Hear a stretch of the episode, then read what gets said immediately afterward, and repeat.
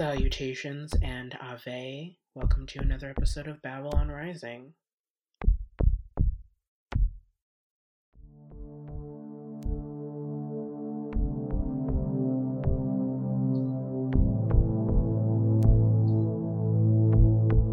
Isn't there more to everything than following a bunch of old rules? Isn't there more to everything than following a bunch of old rules? Old rules? Isn't there more to everything than following a bunch of old rules?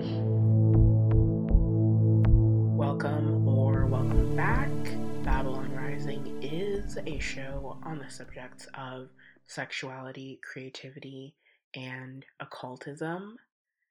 In case you didn't know or you forgot, uh, it feels great for me to be back as I am uh, the one producer of this show, um, of course, alongside the help of Patreon patrons. But that being said, if I am unwell for any reason, it's not as if the podcast can continue on without me. So I think, uh, despite the long hiatus or long absence that I have been taking, uh, unintentional to be honest, this first episode, since I have been back to produce the show, I feel like is going to be a really great one as I am very excited to discuss with you a subject that I have been thinking very, very deeply about for a while now, and that is the subject of the spiritual body or conceptualizations of spiritual bodies. Uh, what do I mean by that exactly? So, I'm using the term, and the term has uh, a different origin that I will get into, but I am using the term to refer to the way that uh, practitioners of various kinds in various different paths conceptualize um, the aspect of ourselves which interact with or exist on the level of the symbolic or immaterial. If you are taking for granted the idea that uh, we make magic happen by playing with the boundaries between the physical world, consensus reality, if you will, and also the symbolic or the metaphysical. We play with these things in order to manifest our desired results. I guess if if we are looking for a like I guess basic uh if that can be called basic understanding of magic. So the spiritual body is um, ourselves as we exist uh, on a metaphysical level, on a symbolic level, right?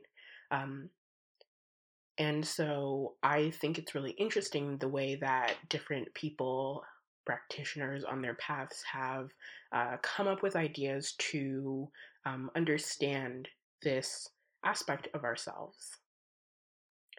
As far as the origin of the term spiritual body, um, from what I understand, it comes from Christian theology. Um, apparently, the Apostle Paul, as far as like English translations go, because from what I understand, he would have been writing in Greek um, in his day and age. Uh, either way, moving on.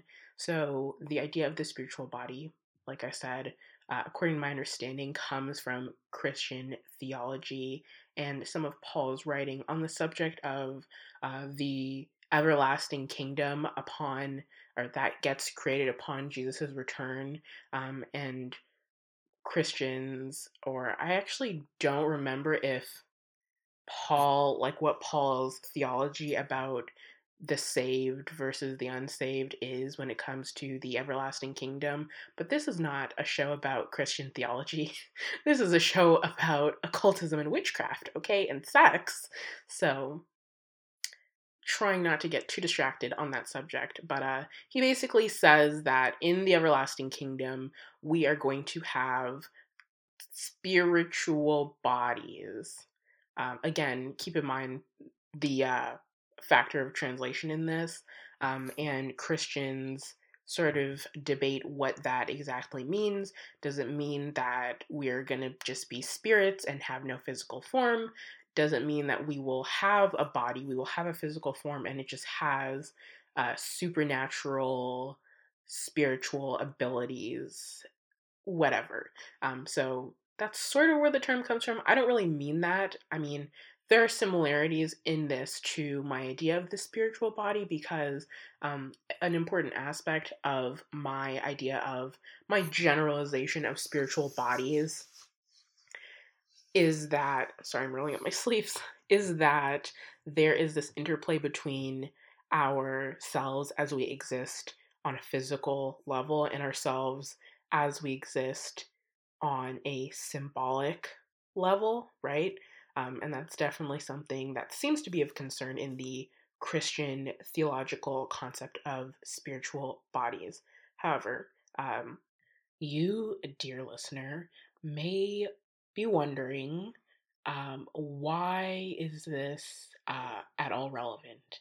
Um, and why do I think about it so much? Uh, and the reason for that being is that I think, in general, when it comes to uh, magical or spiritual practices, um, having a framework uh, or a way to conceptualize something can help your magic to be more effective. Not that something needs to be perfectly explained or understood, because, of course, especially in the case of the occult, it's about the pursuit of hidden or mysterious knowledge, uh, not necessarily the attainment of that uh, hidden or spiritual knowledge. I guess that's my opinion, though. Um, what I'm trying to say is that, uh, especially as a chaos magician, I'm very interested in how people hodgepodge their ideas and thoughts and experiences of magic and witchcraft into some kind of personal um, yet coherent practice. Uh, and so people come up with all sorts of ideas um, on their own, inspired by larger frameworks, or just uh, pursuing a path which involves adopting a particular framework um, that helps to aid in their practice, especially since uh, I've been connecting this whole time the idea of the spiritual body and magical practice, right? And the idea of uh, your metaphysical body, your metaphysical self. Um, and so there's a lot of interplay between my idea of the spiritual body, magical practice, and uh, various spiritual frameworks that help people to contextualize their lives and that's something I believe is like one of the great powers of religion in general to help people contextualize and recontextualize their life and their experiences to give them to give themselves and their communities meaning, etc. You know, magic and uh, religion more broadly, it's very important for those reasons. Meaning making is a very powerful pursuit. It is a very powerful project um, involved in very beautiful things, art, love, community, and also very terrible things. Uh, meaning making is uh, a power that plenty of people have used for good or for ill. All right, that being said, another reason that I think that this um, paying attention to the various ways that people conceptualize this aspect of magic is that it helps you understand that it is just a framework that you can choose to use or to discard or to uh, modify if you really understand how it works or what it's getting at, right? I think that's very important. And I feel like that leads us into a very popular uh, way that people conceptualize uh, a spiritual form or spiritual body, that being the chakra system, um, which, again, from my understanding, uh, correct me if I'm wrong, was uh, not invented, but, you know, it was described uh, in a way we would understand today by Madame Blavatsky and her school.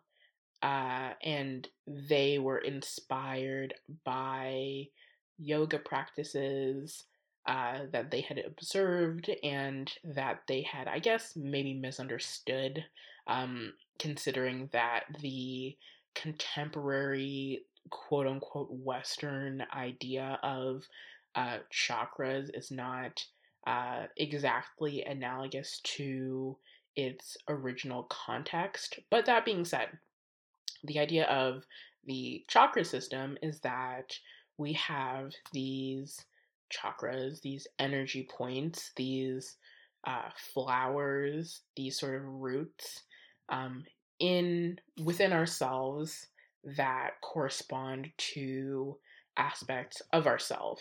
And so you have six, or sorry, you have seven of them, and they are located along the center of your body. Uh, if you think of a human body being generally symmetrical along that line of symmetry, you have a uh, root chakra, you have a sacral chakra, you have uh, a solar plexus, you have a heart chakra, you have a third eye, and you have a crown chakra.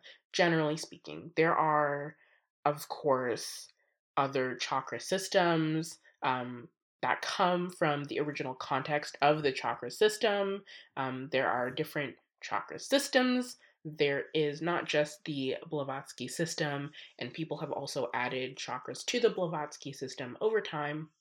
Of course, I'm not trying to get deep into uh, chakras uh, exactly. I'm just bringing it up so that we can sort of think about uh, think about this deeply. You know, uh, in sort of my idea of how it frames our spiritual selves, right?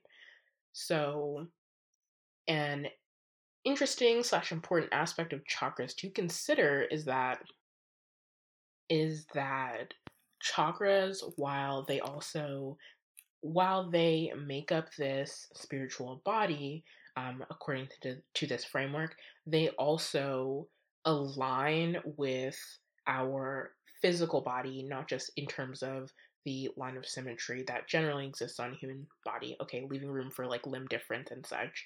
Um, but they are also meant to align with sort of uh, points along the endocrine system uh, the hormonal system that exists within the human body. For example, the throat chakra aligning with the thyroid, the um, uh, root chakra. I always mix up the root chakra and the sacral chakra. Um, but one of these aligning with the uh, sexual organs. why am I being so clinical? I'm allowed to talk about sex on this podcast. Um, but I mean, I meant what I said. One of these chakras align with the genitals, all right, um, and so on and so forth. You have uh, the third eye, which is meant to align with the pineal gland, you know, releasing uh,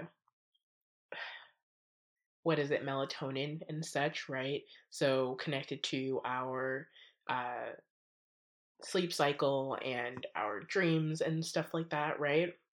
So I find that this is also a very interesting aspect of different ways that people have come up with um, to sort of systematize the understanding of their spiritual selves, uh, which is that it uh, very frequently aligns with some physical reality of our human body, right?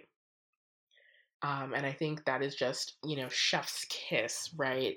This is another reason why this is very relevant to magic, which is to say that in magic, we are playing with, right, the physical world and the symbolic world to manifest the results we desire. And so, um, going back to chakras for a second, chakras are something that, at the very least, how I learned them in the, you know, Blavatsky esque, like uh, new age. Uh, what's the word I'm looking for? Um, neo Wicca type framework that I learned from. Um, I did actually read a couple like mainstream chakra books, like back when that was a thing that I practiced. Um, but so the point I'm trying to make is that chakras are something that they are meant to be balanced, right? To get certain effects in your body and in your life, right? And so we have this interplay between the metaphysical and the physical, which is to say that, for example, if you ha- are having uh, trouble expressing yourself, it might mean that your throat chakra is not aligned correctly or it's not spinning correctly, right? Or it's clogged up somehow, right? And so you need to do some uh, visualizations and some meditations and some rituals to uh, have that chakra correctly functioning so that you can express yourself properly, right? Um, the same can be true if you are having trouble hearing and like internalizing what other people are saying to you because the third chakra is meant to correspond to communicating with others and also that doesn't mean just expressing yourself that means sort of uh, engaging with other people's thoughts as well right um, if you have an overactive uh, imagination and you feel like when you work with spirits, you can see them all the time and it's disturbing to you. And it's also not some other mental health issue. Um, you know, that aside, you would want to, again, do the correct meditations and rituals so that you can have that chakra functioning correctly. Something else um, that I've heard people describe is that maybe you have an overactive chakra system that is cause or you have an overactive chakra that is like causing another chakra to like under express itself and so there's this whole complex system that comes with chakras right? My phone was not on silent. I do apologize for that. Uh, so that being said this is all very interesting and I find that it tends to come in, it tends to share aspects with other types of conceptualizing the spiritual body, right? Very interesting stuff. Um, something that I will share is something from my family's traditions.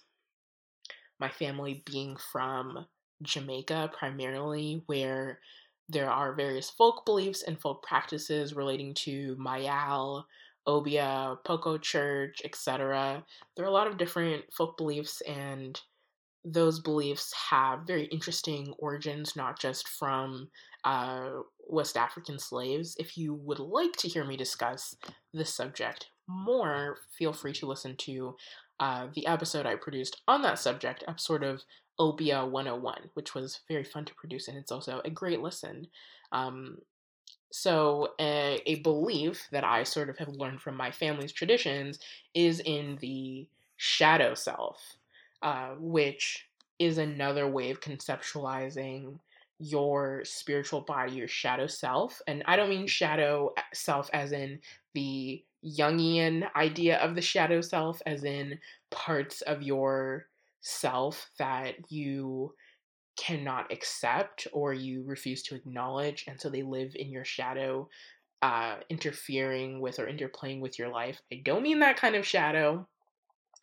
The shadow self in like my family's folk traditions um, is first of all related like literally to your physical shadow that is cast when you are standing um, in light, right? In the path of light. So there's that uh, theme once again of the connection between the way you exist on a symbolic level and the way you exist on a physical level. Your shadow um, is something that is caused by your physical body. It has a relationship to your physicality, right? Um, and it also in in this framework has to do with your spiritual self so like with your shadow self if you understand um sorry i i had a brain fart moment but what i'm trying to say is that with your shadow self of course um depending on the strength of the light or the time of the day. There are, uh, I think, three different shadows that get cast. Um, and each one of them sort of has a different power level and it has a different relationship to your physicality versus your immateriality um, and you can sort of embody your shadow uh, your shadow self to like go do workings on people and cast magic on people and also attract uh, good magic to yourself, right?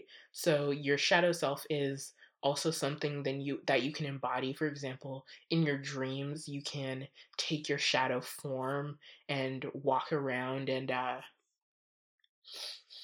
speak to spirits or people can come to you in their shadow form they can send their shadow to you right uh, and this can be for all sorts of purposes for healing and for harming, right? Um, a really interesting story that I discussed on my main episode of um, of a great story that I discussed uh, when I discussed my Obeah 101 subject was the story of a man who was, I believe, convicted of the crime of doing obeah in Clarendon, Jamaica, I believe. Shout outs to Clarendon. That is where my mom is from. She's from Clarendon. Um, or she was born there. She didn't grow up there, whatever. Um, and so the man, he um, charged this woman, I think, a healthy chicken and like shot of rum um, to do obeah on her brother to find out why her brother was sick. And this is the interesting part. What he says to her, uh, and what we find out he says to her in the court proceedings is that he walked the shadow realm and he saw her brother nailed to a cotton tree. This is like what is in the court documents, um, which I link in the details of that episode. Uh, so yeah, it's there. Um, and this is interesting. So clearly, this idea of your shadow self being able to man- be manipulated or manipulate others for, in this case, evil, because uh, the Obeah man claimed that the woman's brother's shadow being nailed to this tree was what was causing his illness. So that's just very interesting to think about. Um, something my mother would tell me, uh, in part to entertain me as a child, and in part to like make me knowledgeable about our family's traditions, was that uh, depending of depending on the sort of strength of the shadow cast, um, the shadow self, like also your shadow self can interact with you. Like it's not like you're always of the same mind. Like your shadow self can play tricks on you. Um, so there's also this trickster energy in the shadow self, um, which is also very interesting. So you have um, the connection to your physicality in the fact that shadows uh, are something that have a relationship to our physical body. Our physical body casts the shadow uh, depending on the light we are standing on, we can see it. Another idea that I was taught was that your shadow self is always there even when you can't see it. It's just that when you can see it, it can interact with you um, more clearly. But, anyways, I'm moving on. Uh, so, in terms of like reoccurring themes here, we have the idea of the relationship to our physicality and that shadows are something that our physical self, our physical body casts depending on the light we are in the uh, presence of um, and what direction that light is coming from. We have the idea of the interplay between the symbolic, the immaterial, and the physical, and the consensus, right? Like the example between the example of the relationship between the sick brother and his shadow self being come under harm, right? Uh, so very interesting stuff when it comes to the subject of the shadow self in this case, and um, supposedly the antidote for the sick man, which unclear as to whether or not the sick man recovered.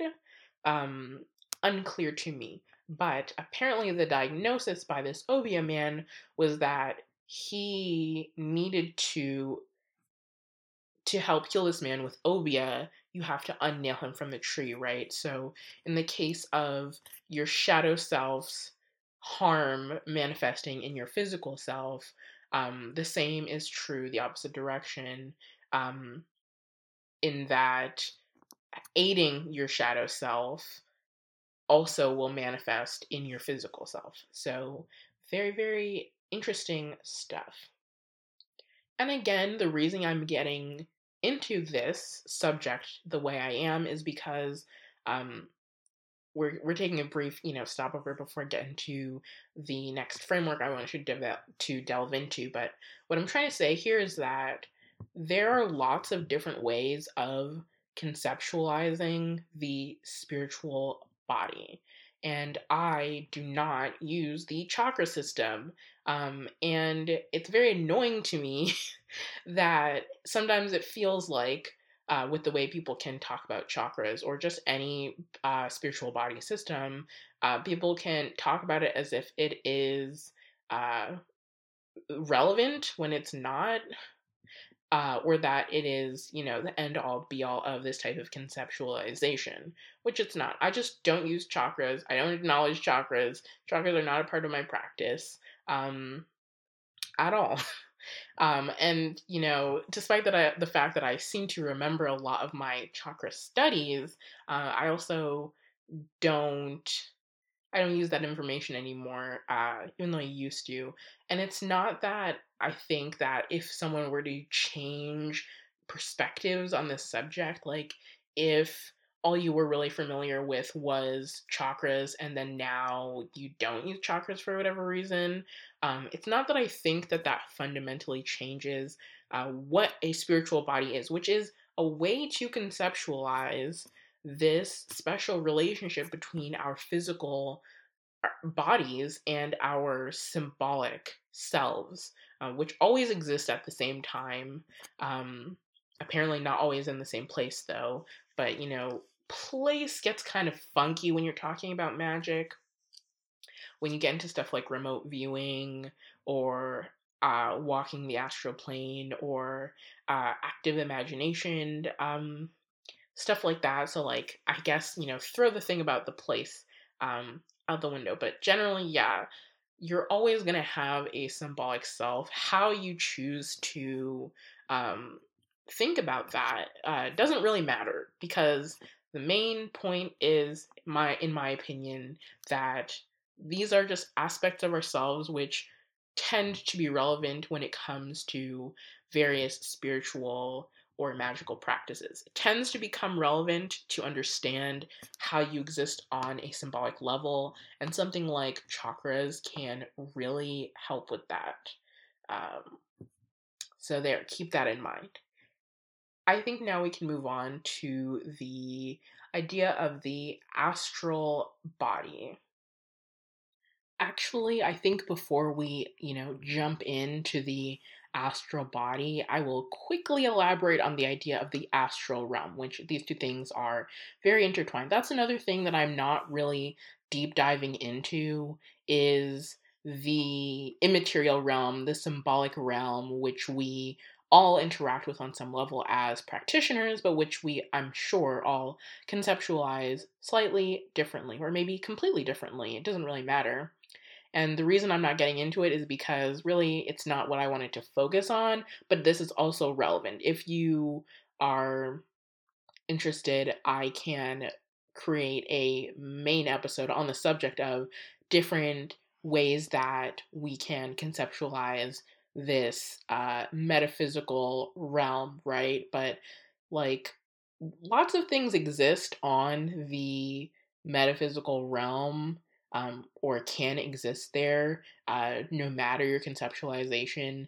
Um, but, you know, without getting too deep into it, I will say this. So, the various, the immaterial aspect of magic, spirituality, religion, they exist somehow, some way, some where again, you know, place gets funky uh in this subject, so you know, try to just, you know, cross your eyes and don't look directly at it, okay? Uh place is not the most relevant, okay? Uh but what I'm trying to say is that essentially the metaphysical realm because I'm generalizing here, is where all the metaphysical shit exists. So like uh personality, uh branding, uh I'm trying to think of like reasonable things that like exist but not necessarily on a material level like nations, you know, these types of things, egregores, thought forms, uh deities, you know, divine beings, lots of things exist sort of uh exist but not necessarily in the way that uh something that is uh, entirely undeniably physical exists.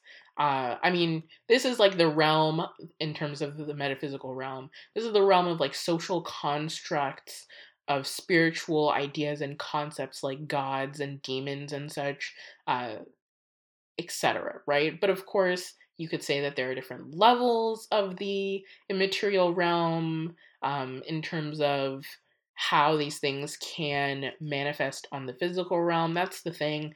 The I think one of the bigger takeaways from this subject is that something that exists on the you know, metaphysical plane tends to also have some kind of manifestation on the physical level, and something that exists on the physical level tends to have some kind of manifestation on the metaphysical level. There's a relationship between these things. It's not as if there's anything that, like, we as humans with, like, minds that need to perceive things, it's not as if, like, we can interact with something that, like, we can like that is uh not perceptible i'm getting i'm confusing myself here but what i'm trying to say is that everything that we interact with we interact with it through sort of a film of perception which can distort things um, and it's not as if we can interact with anything outside of that and that film is also a small aspect of the metaphysical because perception is not physical necessarily um right? It's it's really not like the most worth it to contemplate like is there something that is perceptible that is not colored by that perception? Different subject really i'm getting quite off topic here. Uh, i'm going to circle back around to the subject of the astral realm, which is one way to uh, deepen our understanding of um, where all of this non physical, metaphysical, and material shit exists in terms of contemporary use of the term. However, the idea is actually quite old and originates with the likes of like Plato and Aristotle. Um, from what I understand, like of older ideas of the astral plane, I think I'm jumping around a bit uh, because I'm mostly familiar with like uh, Renaissance era uh, astral magic. Uh, the idea of the astral plane is really broken down into the astral spheres or sort of the levels of the astral, uh, with these sort of levels corresponding to the classical planets. But from what I understand, um, contemporary magicians, do we really conceptualize the astral plane like that? I feel like the idea of the astral today is more sort of uh, a pure uh, symbolic uh, plane of existence. Uh, and by symbolic, I don't mean like I just mean that something that uh, exists, but uh, not necessarily in the most physical of manners, right? I think I've gotten into that already, but basically, a metaphysical realm where you can speak to metaphysical beings or other human people who have their astral forms, because the way you traverse the astral plane is with your astral body and your the way you traverse this realm uh, using your astral form is through certain kinds of out of body experiences uh, either through drugs or meditation or whatever other kind of intense uh, experience you can think of. Uh, you have these special kinds of out of body experiences that allow you to astral project. And so, in this process of astral projection, uh, you can get into your astral body and traverse the astral plane, flying through the stars. I think actually the spacey element uh, is still, or like the sort of otherworldly, not chthonic, but I mean like, uh, I feel like the idea of like aliens or other beings and beings from the stars or other dimensions interacting with these things uh, is very common to be associated with uh, astral projection and the astral realm. Uh, I also use the idea of the astral realm in my practice. I sort of have melded my understanding of my shadow self and uh, the astral plane uh, in my personal practice. And so for me as a magician, uh, I use the astral plane and my astral self uh, slash shadow self to speak to the gods and demons that I worship, to practice uh, various rituals on that level. Uh, and the way that I sort of practice is that I sort of, through ritual at my altar, usually, I open up this sort of um, alignment between the astral realm and my astral self and the physical realm and my physical self and we sort of intersect for a moment so that I am simultaneously performing ritual and magic on that astral level and on that material level um, so that it is easier for me to communicate with the demons I am working with in that ritual. So that's sort of a part of my practice uh, that is like sort of relevant. I think it's a very good idea to uh, practice. I mean, obviously, I think it's a good idea because it's what I do, and because I don't use chakras. Okay, I don't think chakras are a bad idea at all, and obviously, I've studied the sort of Blavatsky esque uh, chakra system so like I don't think it's a bad idea. I just don't use it. Uh so, you know, calling myself out and then, you know, uh calling myself in. Yeah, right. so um back to the astral stuff. So uh I actually think a lot of magicians talk about their astral forms um or the astral realm and like uh observing like other people interacting with other practitioners and people on that astral realm, uh, changing your astral form, um, talking to other beings there, including uh, any spirits you work, work with on a devotional level, uh, etc. Uh, and performing magic there. It's a very good idea to perform astral magic, in my opinion. It's actually a very good idea to have some conceptualization of uh, of course, this episode is about spiritual bodies and our spiritual selves, but also uh, conceptualizing the uh, magical realm or the immaterial realm. Uh, these are just good ideas because, well, I've already explained why that is. It's just helpful. It can help you deepen your understanding of your practice and your magic, and also it can help make it more effective if you have some kind of framework that is. Uh, it has its own special kind of magic logic, if that makes sense. Uh, so I think I've kind of uh, said what I wanted to say about the astral. Actually, no, okay. Um, I'll finish off with drawing my parallels here, which is to say that the idea of the astral self having this relationship or demonstrating this relationship really between the physical and the immaterial. Like people astral project to go see the Eiffel Tower, for example. Uh, that is definitely an example of sort of the interplay between the physical and the immaterial. It's, you know, why does there exist an Eiffel Tower on the astral realm? Really think about that um, after considering the other stuff we've discussed on this episode, you know?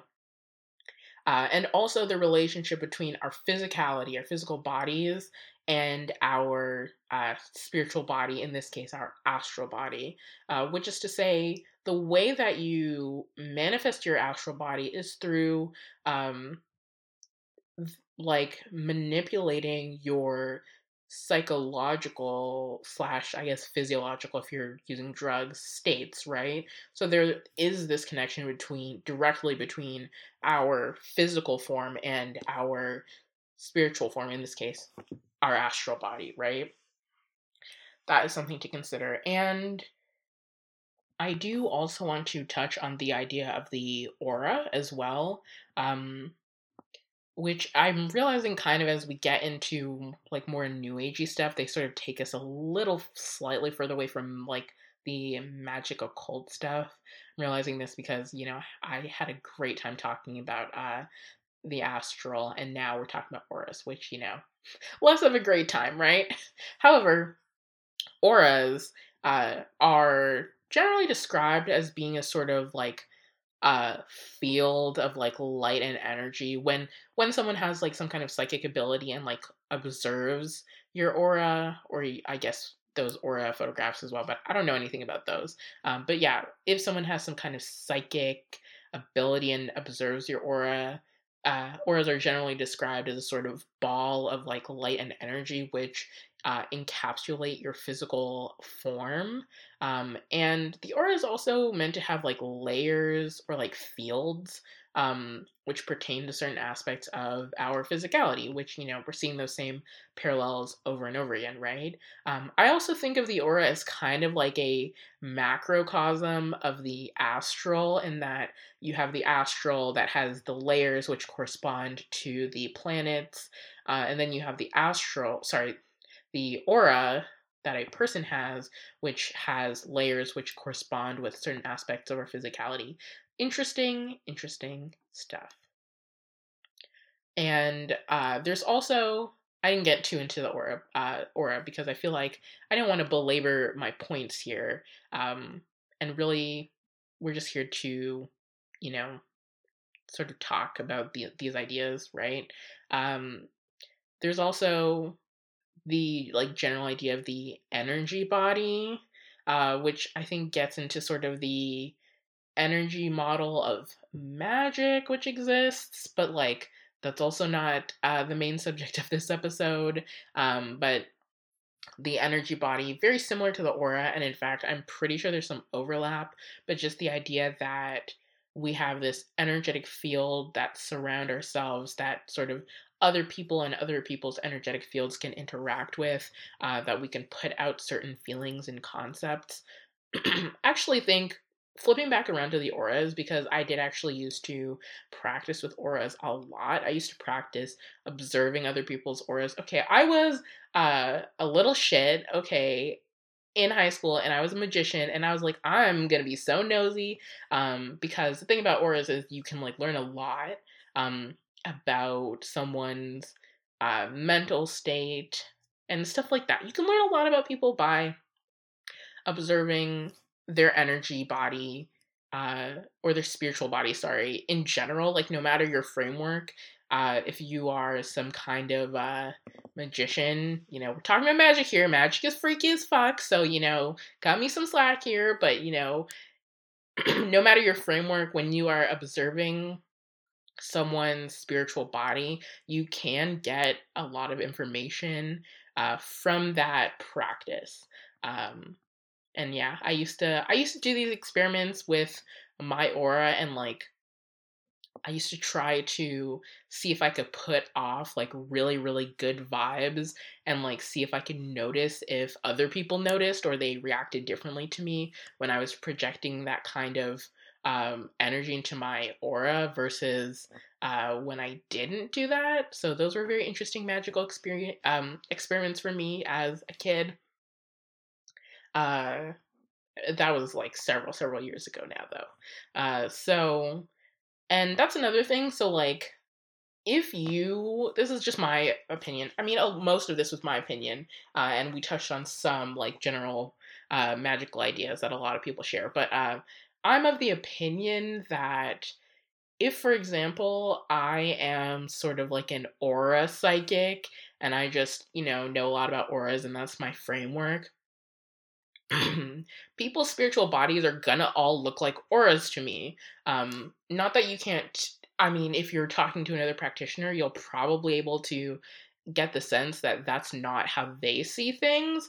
Like you should be able to pick up on that, but you can still see their like what am I trying to say here? So like I just of am the opinion that since these are spiritual bodies and we just add our own framework to this general concept um there's like a lot of flexibility about people's different frameworks interacting with each other. So not to say that like you just like ram your ideas onto other people, but like you will notice that that's not what they're working with usually.